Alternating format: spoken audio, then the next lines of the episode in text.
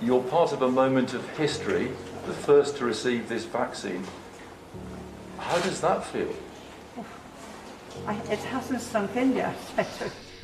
This was the moment that gave the world hope when the 91 year old grandmother Margaret Keenan was the first Brit to be vaccinated. So, how did the UK become one of the world leaders in vaccine production, rollout, and take up? The UK started rolling out its first doses of the Pfizer vaccine. It's being called V Day in Britain, and it's hoped the vaccine will mark the beginning of the end in the war against the virus. Well, it's just, uh, it's been, you know, it's been such a tough year for so many people, and there's William Shakespeare putting it so simply for everybody that, you know, we can get on with our lives. The rollout of the vaccine has been a game changer in the fight against COVID 19 in the UK and globally. Britain had a head start after our regulators cut unnecessary red tape, the government backed a number of vaccine candidates, several of which paid off, and the University of Oxford developed a homegrown vaccine with AstraZeneca. What was that first year like for those in the middle of the action? For this special podcast from The Spectator, we've spoken to some of those from the worlds of politics and science who were at the forefront of the UK's fight against COVID 19. I'm Kate Andrews, The Spectator's economics editor, and this podcast is kindly sponsored by the Bill and Melinda Gates Foundation. Jamie Njoku Goodwin was a special advisor to Matt Hancock, the then health secretary. I started by asking him when, in the Department of Health, they started to take the new virus coming out of China seriously. I think the first time I heard about this was in a meeting where we were looking basically towards the next few months. One of the things the Department for Health always does around that time, that early January, is look at what the state of the NHS is like, look at what the winter flu crisis is looking like, and try and work out if there are any patterns that could be looking at what it's going to be like for the next few months and then into next winter. And I remember some officials being quite optimistic and saying, actually, it's not been as bad as we thought it might be. We might have gotten away with it this year. And then someone mentioning, oh, but there's this, there's this thing in Wuhan that we sort of should probably want to keep an eye on. From there, it's sort of escalating and escalating and escalating. But I think the thing that it's quite hard to comprehend now is just how much uncertainty and how much confusion there really was in those early days, early weeks, particularly when you're trying to get information out um, out of China to work out exactly what was happening, exactly how serious it was. Um, and so I think that first month, at least, it was very much a question of sort of is COVID going to get here? How transmissible is it? How fatal is it? And having a huge margin of error for these sorts of things. I remember one meeting where we were basically told we thought the sort of case fatality rate was anything between 0.5% and 4%. And so having to make judgments and decisions when the margin of error was that big was obviously incredibly, incredibly difficult. And from memory, Jamie, the COBRA meetings did start up to address COVID 19 in those winter months. This was long before we had any kind of official lockdown policy. But it was your minister at the time, Matt Hancock, who is the former health secretary, who was often being sent to chair those, not the prime minister. When would you say that the whole government, not just the health department, woke up to what was about to happen? So obviously, you'd expect your health secretary who is much closer to these issues and sort of, his job is to be doing as much as he possibly can and escalating it to the prime minister and up above when needing to. Obviously he was pretty engaged in it from the start. Across government at that time actually the priority was um, was Brexit the uh, sort of Brexit day on the 31st of January I think it was and it was sort of a macabre irony that the first case that actually got to the UK was on that was on that sort of day where government I think wanted to be focusing on delivering Brexit, getting Brexit across the line, when a lot of what we were doing was thinking actually there's there's something really serious coming, and us wanted to try and be engaging government and be taking it seriously. I think it's not just true of this pandemic. I think obviously there's lots of evidence of previous worries about pandemics, whether it be things like SARS or bird flu, when health departments under other governments were incredibly worried and other bits of government were taking it a little bit less seriously. But I think it became really clear to the rest of government towards the very end of January, early February, that this was something that was um, that was pretty significant. In those very early days, even going back to late January, early February, did you and your colleagues expect that a vaccine would come within the year? So, when we first started asking about it, we were told that, well, firstly, there'd been no vaccine for a coronavirus, and the idea of kind of creating one would take about 10 years. Then, when people really sort of like focused and said, right, if we get the whole system really behind it, probably do it in 18 months and then the sort of the push and that was can we get it by Christmas? Mm-hmm. But also looking at the question of actually what is it you mean that we can kind of get in 18 months? Because what we didn't want to do is get to a situation, and I think the phrase we kept using was, in a year's time, what will you wish we'd been doing today? So, sort of, what you didn't want to do is something in 18 months' time, get a vaccine and say, right, so we've got it. It's going to take another six months to develop or another six months to sort of distribute. You say, actually, what are the sort of ways we can be doing to speed that up? Can we be producing it, manufacturing it as it's still going through some of the development to make sure that when it does get the green light, we can ship it off straight away? So, look at some of those sorts of procedures. But the last thing I'd probably just add is the importance of understanding the virus from the very start and, um, and actually doing as much as you can to understand what is actually going on. The big problem we had with COVID was that it was a novel virus. I think if we'd have known everything we know about COVID now, if we'd have known that in January 2020, I think our response would have been completely different.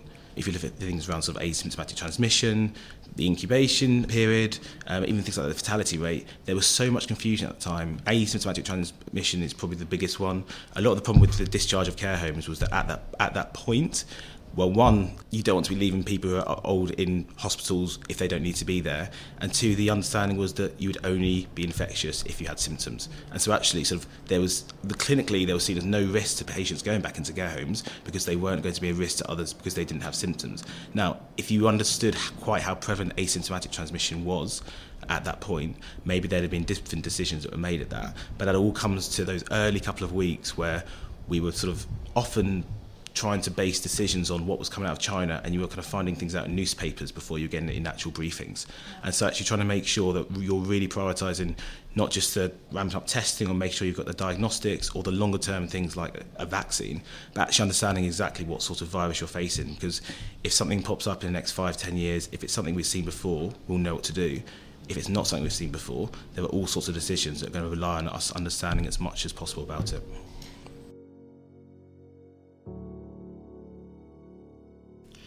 By autumn, Nadhim Zahawi had been appointed the vaccines minister.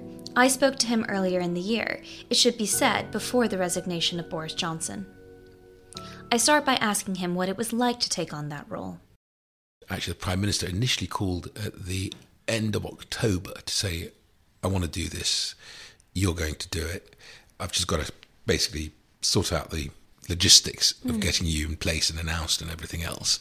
And so my team because I had a small private office team in base, immediately began sort of in the background engaging rapidly, and they've been brilliant actually. And we grew very quickly that team to be able to you know, deploy and do the job I needed to do.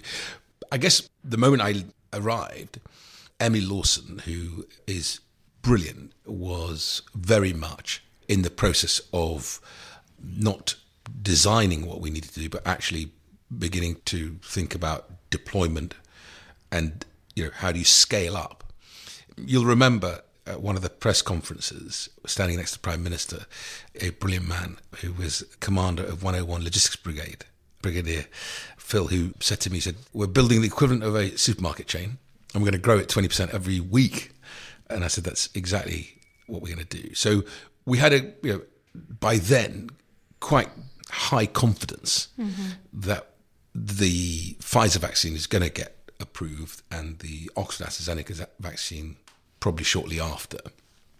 And really, my job was I, mean, I went through the plans. I was convinced we had the right design. It was really just about giving ourselves the space and then communicating. You know, a lot of what we had to think about and do well is just building that confidence through communication, but also communicating to the front line. You know, we had a massive mobilization, the, the greatest mobilization in sort of peacetime with the volunteers. You know, we had 80,000 vaccinator volunteers, 250,000 volunteers. We had you know the back end of Boots and Superdrug who gave us their distribution arms to be able to move a vaccine that needed to move at minus 70 degrees centigrade in the case of Pfizer BioNTech vaccine. It was a true collaboration of the best institutions in the public sector with the private sector. You know, I had, and I say it very proudly, and I've said it in the dispatch box many a time, you know, without the technology overlay that we had from Palantir, which were able to allow us to see forensically by postcode, by address, who'd been vaccinated, their age, their ethnicity, gender, we wouldn't have been, I think, as capable and also allowed us to publish daily data. So you mentioned peacetime, but many people have compared COVID 19 to wartime and to this being a military operation, which it sounds like from your experience in many ways it was. Now, you came into the role when it sounds like all the evidence was pointing in the right direction. It seemed like the vaccines were going to come off. But if the prime minister was speaking to you a month before you officially took up the role, there must have been some hesitancy about the information you were going to get from the regulators. Were you prepared for the possibility that the vaccine approval and the program might not work out? And if so, what was the contingency plan? We had to be. And you were never certain with any of this. And we saw it actually with other vaccines that didn't come through as quickly, whether it was the the vaccine that GSK was developing, one of the vaccines that Kate and the team had optioned. Mm-hmm. Obviously, there were some delays again with the Novavax vaccine and with the Valneva vaccine. Any scientist who knows anything about vaccine development will know this is difficult. Mm-hmm. It really is not easy. And so we were never certain until we got the approval or within days that we knew it was definitely going to be happening. The regulator is independent of government, the MHRA. June Raine is a brilliant leader of our regulator.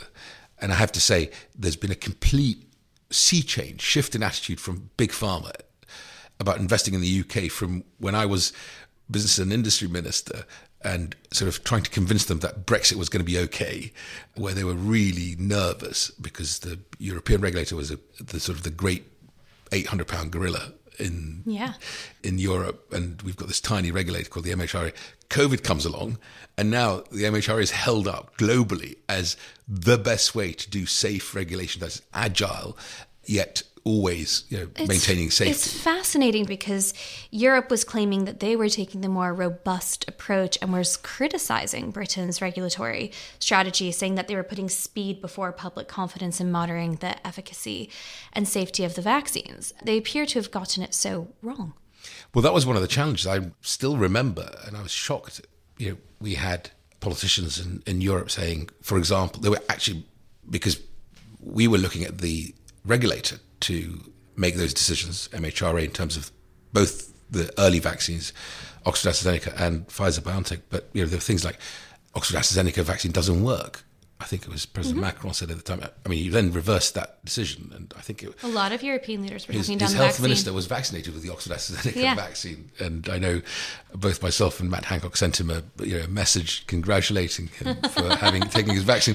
Nevertheless, it was I think, a mistake for politicians to sort of begin to advocate or opine on the efficacy of a medicine or a vaccine. I think that is a role not for us. That's a role for you know the JCVI, the Joint Committee for Vaccination and Immunisation, for our CMO Chris Whitty, and for his deputy Jonathan Van Tam. It's for the MHRA, and I think that was in many ways we were fortunate in that we had institutions in place, like the JCVI, that like the MHRA, CMOs across the four nations, that worked really closely together. And actually, those lines of demarcation were very clear, including Matt Hancock quite rightly asking the JCVI, because that's the right thing to do, to prioritize who should get the vaccine. You know, a number of countries when I reflect now, got it wrong because those lines were blurred. Mm. And then you had all sorts of pressures being put on politicians. And in some cases, they would then yield to that pressure. And I remember very clearly, you'll remember this, Keir Starmer saying, pause the vaccination program and start vaccinating teachers.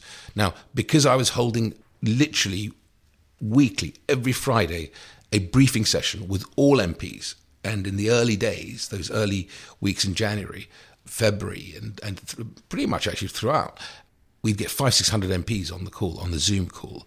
And I would have on my left, metaphorically, they're on screen, but the deputy chair of the JCVI, Professor Anthony Harnden, a brilliant man, and the clinical director from NHS England, Jonathan Leach, another brilliant clinician.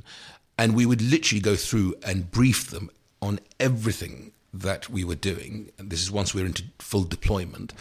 And therefore, I was able to sort of head off a sort of, I guess, pressure from Keir Starmer or Labour because his own MPs were briefed and I was able to demonstrate to them look, the system we've built, right, is vaccinating at speed and scale to the instructions of the JCVI, the prioritization. The clear direct link was on age was the greatest determinant of, of severity of infection. And I was able to say, look, the NHS knows the following. They know your basically your name, your address, but of course your age and your gender and ethnicity.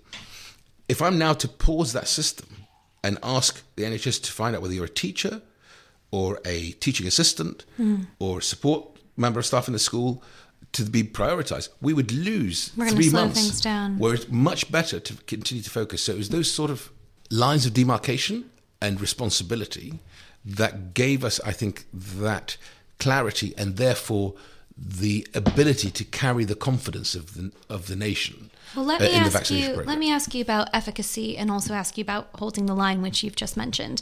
First, on efficacy, there is now evidence that the mRNA vaccines are waning over time. No doubt, the the vaccines are are working miracles. The boosters, especially with the variant, but there is evidence that after ten weeks they're starting to wane.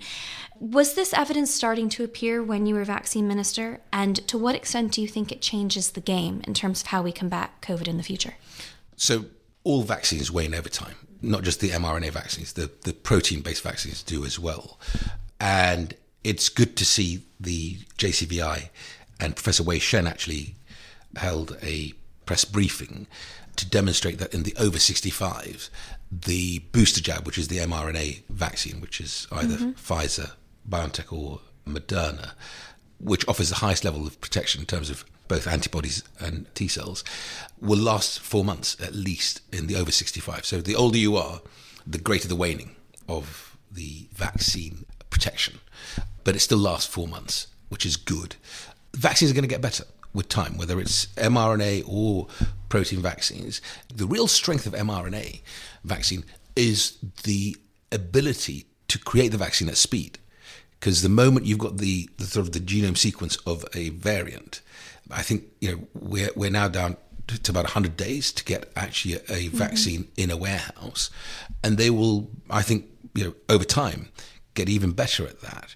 Why is that important? Because you know, at the moment we've got a vaccine that is a respiratory disease that is aerosol transmitted. Now, they tend to be, if they are respiratory diseases, get more infectious and milder over time. Mm-hmm. We could end up one day with a, with a virus that is not necessarily, you know, behaves in the same way. Why do you think there was such a big uptake in vaccines in the UK compared to neighbors such as France or friends across the Atlantic in the United States? Is that cultural? Is that historical? Is that part of the campaign that you were overseeing? How would you weigh up the combination? I think it is a combination. I think part of it, I think, is sort of cultural and a long history of science and discovery, not least in our brilliant universities. You know, you've got some colleges that go back, you know, a thousand years. Some of the, if you think of it per capita, you know, we are in the Premier League of producing, you know, Nobel Prize winners for science. So I think there is a absolutely a deep cultural appreciation and understanding that science really does matter and improves you know, the lives and livelihoods of communities, which I think we share with the Israeli population, with the, the Israeli people. Hence why I think they've seen high uptake as well. Both but, countries stormed ahead. yeah. but I do also want to pay tribute to my brilliant team.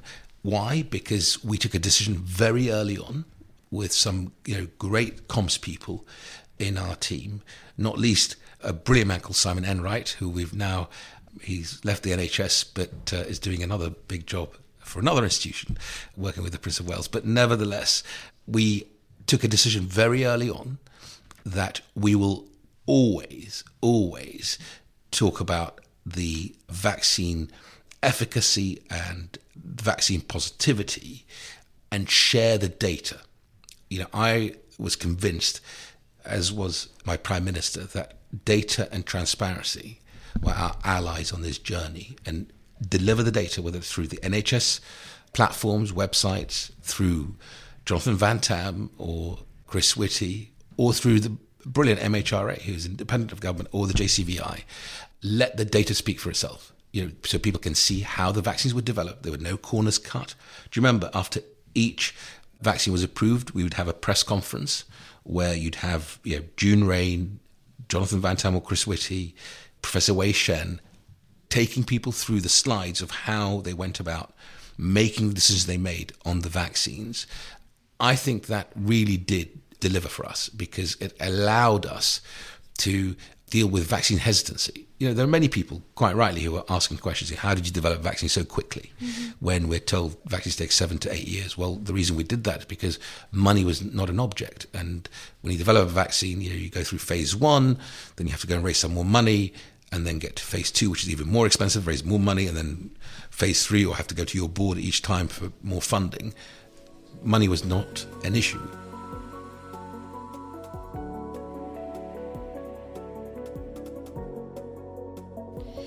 Yet, even as Britain's domestic fight against COVID finally gave the government something to sing about, the pandemic continued to be a global problem. Most countries were not lucky enough to have the kind of vaccine rollout the UK had. Even now, less than a fifth of the population in low income countries have been vaccinated. In stepped Russia and China, which tried to steal diplomatic points through supplying poorer countries with the Sputnik and Sinovac vaccines. And the World Health Organization had its own scheme, COVAX, to distribute vaccines globally, but its 2 billion vaccines was nowhere near enough to fully vaccinate the world's population. For its part, the UK has pledged only 100 million doses, 40 million of which have still not been donated by March this year. Even now, the UK is fighting against waiving the patent rights of COVID 19 vaccines at the World Trade Organization, against the efforts of South Africa and India to allow global production. When asked, Nadhim Zahawi defended the British record. Well, let's sort of take this through the history of what we did. If you go back to the inception of the Vaccines Task Force under the great Kate Bingham, the Prime Minister set them two targets. Right, one is scour the world, audit the teams, come back to me and tell me who we should be contracting with to bring the vaccines to the UK as a priority. But an equal priority he set for the vaccine Task Force, and this is all minuted and, and there for people to see, that they must also think about how we help the rest of the world. Mm-hmm. All the way back to the inception of you know when the pandemic first hit, and it'll come out all in, I'm sure in the inquiry as well. And that was a really important instruction from Boris Johnson. Why? And I'm very proud of this, by the way. When we brought together the Oxford team with AstraZeneca, we were absolutely instrumental, as were the board of AstraZeneca, that we would deliver the vaccine, the Oxford AstraZeneca vaccine, to the world for free, as in no profit, so at cost, effectively, right? Why? Because whilst there is a pandemic in the world, both AstraZeneca's board, but with the government's determination, it was the right thing to do. We always need to do more, right? Which is why, at the same time, the Prime Minister took the decision to give COVAX, I think it was 540 plus million pounds to be able to acquire other vaccines as well. And we went further. We pledged 100 million doses from our own orders effectively in manufacturing. You know, we will by this year be one of the largest manufacturers in the world for vaccines because we made investment in Oxfordshire and in Braintree and other parts of the country in vaccine manufacture at scale. We should be producing somewhere between 700 and 900 million doses a year Professor Andrew Pollard, chief investigator for the clinical trials of the Oxford AstraZeneca vaccine, has been one of the leading scientists arguing for a more equitable sharing of vaccines. I started by asking him about whether global supply chains was something he thought about when they designed the vaccine. For example, the Oxford AstraZeneca jab's ability to be stored at fridge temperature. Well, a, deliberate part of the design is for distribution is to be able to store at four degrees because that is what the infrastructure globally is for distribution of vaccines, and so that you need to put in more infrastructure uh, for storage at low temperatures. But really, the critical bit of our vision for global distribution was around the not for profit nature of our vaccine. Because if you have a for profit vaccine, then inevitably you try to sell to where you can make the most money. And that is high income countries and to uh, lower risk individuals before you go to lower middle income countries where you'll make less money. So, by going not for profit, distribution uh, was not uh, directed purely to high income countries, but actually was global. And that's how we've ended up with 3 billion doses distributed in 187 countries, so more countries than, than any other vaccine. And uh, as a result of that, there's been enormous impact from, from that um, global distribution. I think the second thing for, for trying to have more equitable distribution was to have very distributed manufacturing. Um, so AstraZeneca um, set up more than 20 manufacturing sites around the world, which then, to some extent, uh, protects against nationalism in vaccines and also uh, means that efforts to have the supply chain more um, local protects against uh, disruption of, of, global supply chains uh, to, to some extent. And that, that, I think, was really important in getting that, that wide distribution. Andrew, you cited that 3 billion jab figure, which, uh, you know, on the surface seems like a fantastic headline, but I know that you have been critical in the past about how much the wealthy West has done for the rest of the world when it comes to vaccine distribution. How would you currently rate the performance of Britain, but also in the World Health Organization's COVAX scheme? Well, the total number of doses across all the vaccines is about 12 billion that have been distributed. And uh, really, I think in the, the critical point, as I said before, was that to distribute early, uh, the vaccines only have a benefit if you vaccinate someone before they're dead. And so the critical part was to get distribution early in uh, 2021. And there were great commitments from the G7 for providing more doses more equitably. The problem is those have all come rather late. So, distribution in 2022, which is where a lot of the efforts have focused, um, is really after there's been a huge spread around the world of the virus. And so, we've missed the boat in many countries by not distributing early more equitably. I, I think today there's no supply problem, and so countries that want access to vaccines don't have difficulty getting them. But it was earlier in, in the pandemic that we really needed to be much more equitable in, in our distribution. And I think it, it's reasonable to criticise the high income countries for not having that, that vision that there was through WHO and, and COVAX in early 2021. This gets into difficult trade offs, and I'm interested in your perspective on this. If we go back to 2021, countries like the UK were already talking about booster shots for everybody, for the young and healthy and the older and more vulnerable groups, when they were dishing out the first round of vaccines. Do you think that conversation around boosters and the public policy around them in countries like the UK overlooked the needs of other countries which didn't even have access to their first round of vaccines? Well, uh, the, the, if you look at the, the global number of individuals who are in those vulnerable groups, so if you took, for example, the age of 65 of the cutoff as the cutoff, globally that is a relatively small number of individuals uh, compared with the huge number of younger people that there are, because of course most of the world lives in lower middle income countries.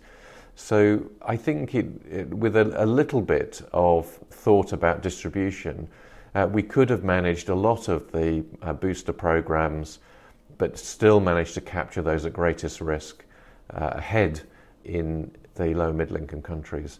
So I do think there was some distraction there by going very rapidly to younger and younger individuals when we actually only needed to slice off a small proportion of the total global supply to be more equitable in our distribution um, at that earlier stage. So I actually don't think it would have made such a big difference uh, to the uh, to the global distribution. COVAX, I think, has uh, actually done quite a good job in distributing the most enormous number of doses um, to low middle income countries. The problem they've had is they weren't getting enough doses supplied to them to distribute. So, uh, really, today, they, I mean, they, they have plenty, but they really didn't when they needed them most in 2021. Looking back, what do you think the UK should have done differently or could have done slightly better or significantly better when it came to global distribution? Well, I uh, think that taking a leadership role in trying to make sure that the distribution of vaccines was more equitable and particularly focused at that older adult population in, in low middle income countries would have been would have really transformed the global picture uh, from the G7 decision to donate vaccines in June of 2021 until the end of the year, another million people died because very few of those doses were actually distributed. So it really does show that the decision making or the thinking was there, but the delivery um, from the G7 wasn't there. So it, it, it is something where there's a really difficult balance between domestic political imperatives to protect the population as much as possible locally, uh, with really the, uh, the biggest impact that can be had at a global scale. And I really do think that, uh, that governments need to think about how we can do better in the future to protect populations globally to have the biggest benefit for public health. Hmm. My last question for you, Andrew, is to what extent global distribution is still a live question. Here in the UK, the vast majority of adults are vaccinated, and many people are back to living their lives without COVID as a day to day thought. For some people, the pandemic feels like a part of the past, but that simply isn't true in other countries. Would you say it's too soon to be easing off the global distribution efforts? Well, as I said earlier, I don't think global distribution today is a problem in terms of the supply. Uh, there is a problem in some countries with distribution because of the infrastructure in the health systems to be able to distribute the vaccines and, and to use them.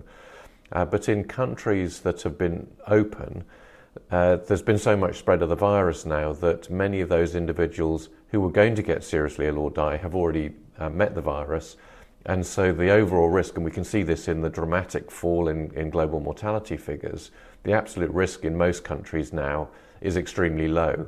And that, that does take the pressure off in those countries for, for further distribution. Most of the gain in preventing death is the first and the second dose. And so uh, those countries that have not been able to even get first doses in that have met the virus the additional benefits of vaccine now on top of that are relatively smaller than they would have been previously.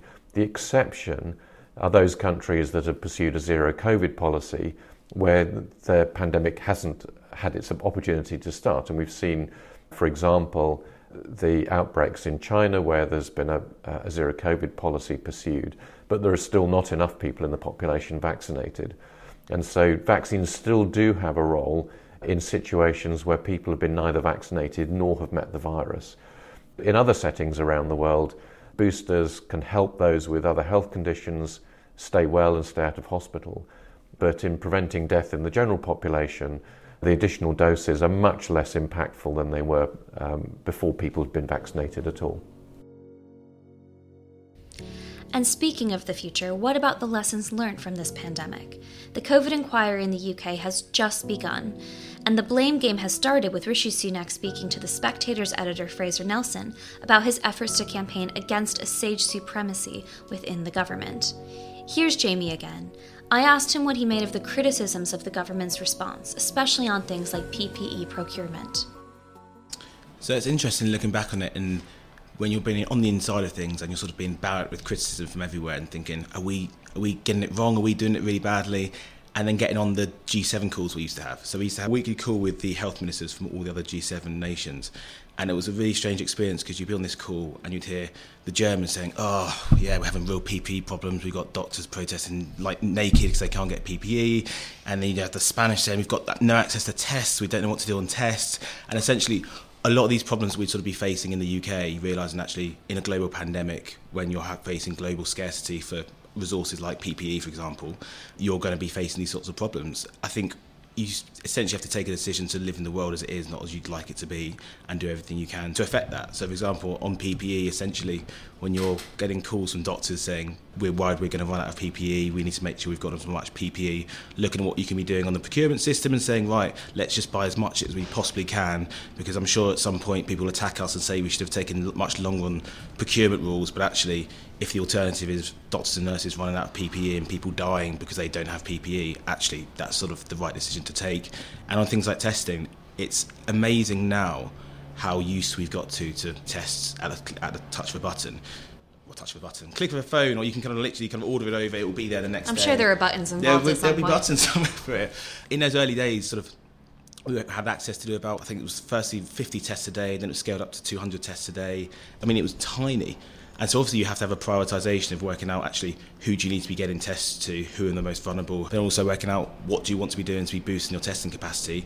I think if we had had the capacity to test a million people a day from the very start of the pandemic, that would have been fantastic. But we didn't, and we had to do everything we could to sort of build up that capacity and get to a point where we could actually deliver that. So I think a lot of the criticisms are unjustified. I think they're criticisms of a place where we were, where yeah, they were a difficult situation for us, and I think the push and the sense from ministers and officials was, look, we'd want to be in a different place. We are, but the focus should be on getting to where we need to be. And what about the lessons learned then? Here's Isabel Hardman, our assistant editor, whose upcoming book is a history of the National Health Service.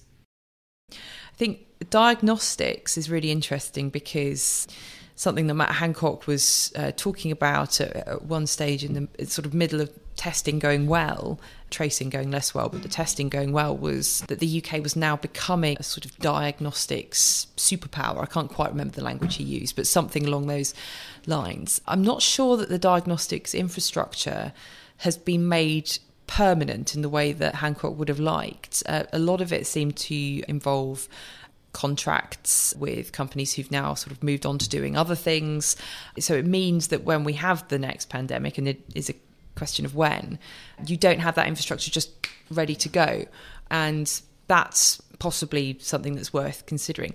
I think another really big lesson is about social care, you know, deaths in care homes, but also the fact that this now highly controversial, often poorly reported policy of the discharge into care homes from hospitals at the start of the pandemic, uh, that's had court cases around it, that there were that many patients who were able to be discharged because they were medically fit for discharge, which is the the NHS term for what we popularly know as bed blockers, people who could go home but are waiting for a care package that will enable a safe discharge. And what happened at that point, as well as all the other decisions that were made around that, was that the Treasury provided uh, funding for to enable discharge, but it's now gone back to the system of before, where you have doctors who are desperate to move a medically fit for discharge patient out of a out of a bed, out of a ward, into the community. The local authority responsible that has a legal obligation for providing that care package can't afford it, doesn't do it, cancels it, tries to do it, it falls through. That patient just sits there, possibly getting a hospital acquired infection being in hospital is not pleasant. They don't want to be there. I was talking to one patient who'd been recovering in hospital from an operation recently who was told by one of the doctors, You are costing us £750 a night every time you stay here, even though he couldn't go home because his local authority had let him down. And I think I just don't see that lesson being learnt about the discharge. And I know that's slightly separate to the lessons about infection control and so on. But actually, we have this social care system that means that people are in hospital who shouldn't be. And, uh, and that's never okay, whether it's in a pandemic when you need to free up capacity or whether it's now when, oh, you still need to free up capacity because the NHS always runs hot. So here we are, two and a half years on from the beginning of the pandemic in the UK. All mandatory COVID restrictions are gone. We are two vaccines and one booster down. And the inquiry has begun. Throughout the global public health response, as we've heard today, the UK has been a leader, but at times it's arguably the case it could have done more. So perhaps next time we'll be a little bit smarter and a little bit fairer. Thanks to all my guests on this episode Jamie Njoku Goodwin, Nadhim Zahawi, Sir Andrew Pollard, and Isabel Hardman. And thanks again, too, to the Bill and Melinda Gates Foundation for kindly sponsoring this episode.